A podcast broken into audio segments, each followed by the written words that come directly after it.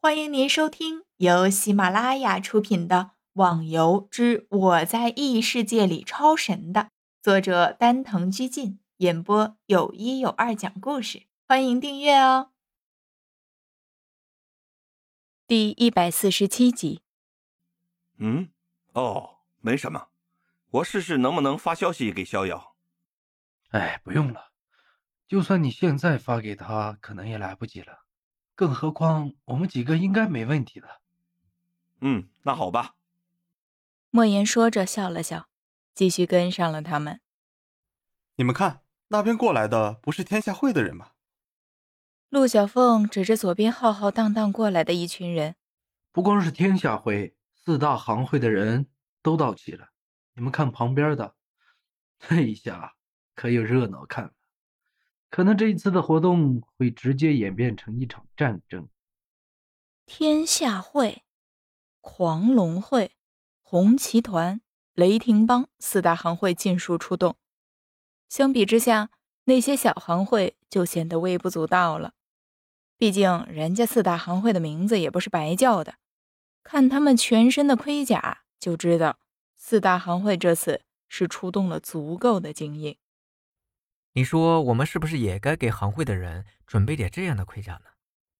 花满楼若有所思地说着：“呵呵，我看还是算了吧。现在行会的人说多不多，说少也不少。如果给他们配备了这样的装备，估计行会也就破产了。”西门也难得的笑了下，他是几个人中战斗经验最多的，所以对于装备的价钱。知道的也是最清楚。莫言，你在干什么呢？快跟上来！陆小凤对身后的莫言说道。大家回头一看，原来莫言离开大家已经有段距离了。看他目光呆滞，不知道是在干什么。哦，就来。怎么了？不舒服？不是，我是在发消息给逍遥，看看能不能联系到他。不用了。现在就算他赶过来，估计也来不及了。花满楼说着，眼神变了一下，不知道想起了什么。黑暗的空间中，逍遥正坐在一块石头上，眼睛盯着自己手中的剑。这段时间，自己一直在修炼武功，当然，相对的，的确武功有所提高，但是他还是感觉到了无法弥补装备的不足。因为侠客能配备的装备很少，自己的防御可实在是太低了，在这里一不小心就有被挂回去的可能。难道这就是因为有高攻击所以换到的代价吗？侠客职业都是无法佩戴装备的吗？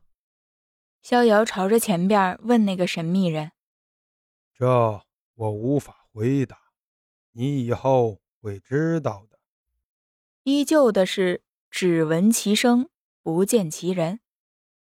逍遥皱了下眉头，这种修炼方式实在是太难受了。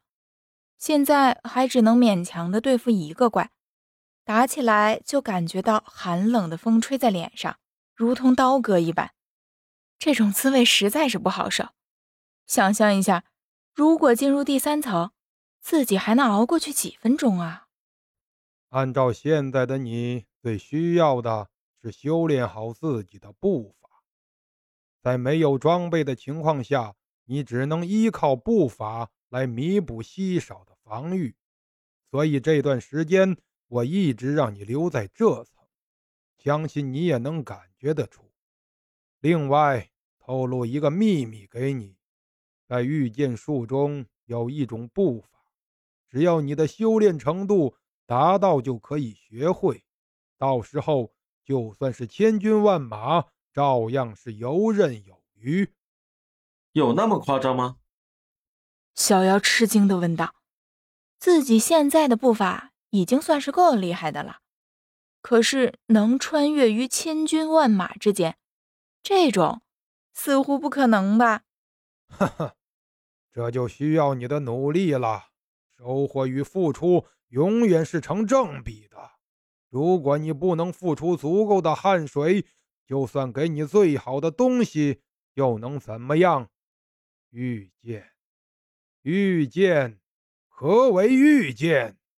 其实这个道理你还没有掌握，要不然，就算现在的你不依靠装备，完全可以轻松的对付这第二层的怪。听了对方的话，逍遥沉默了。好歹自己也算是个勤勤恳恳练功的，自己真的没有弄明白吗？这招式就是招式，难道还隐藏了什么秘密？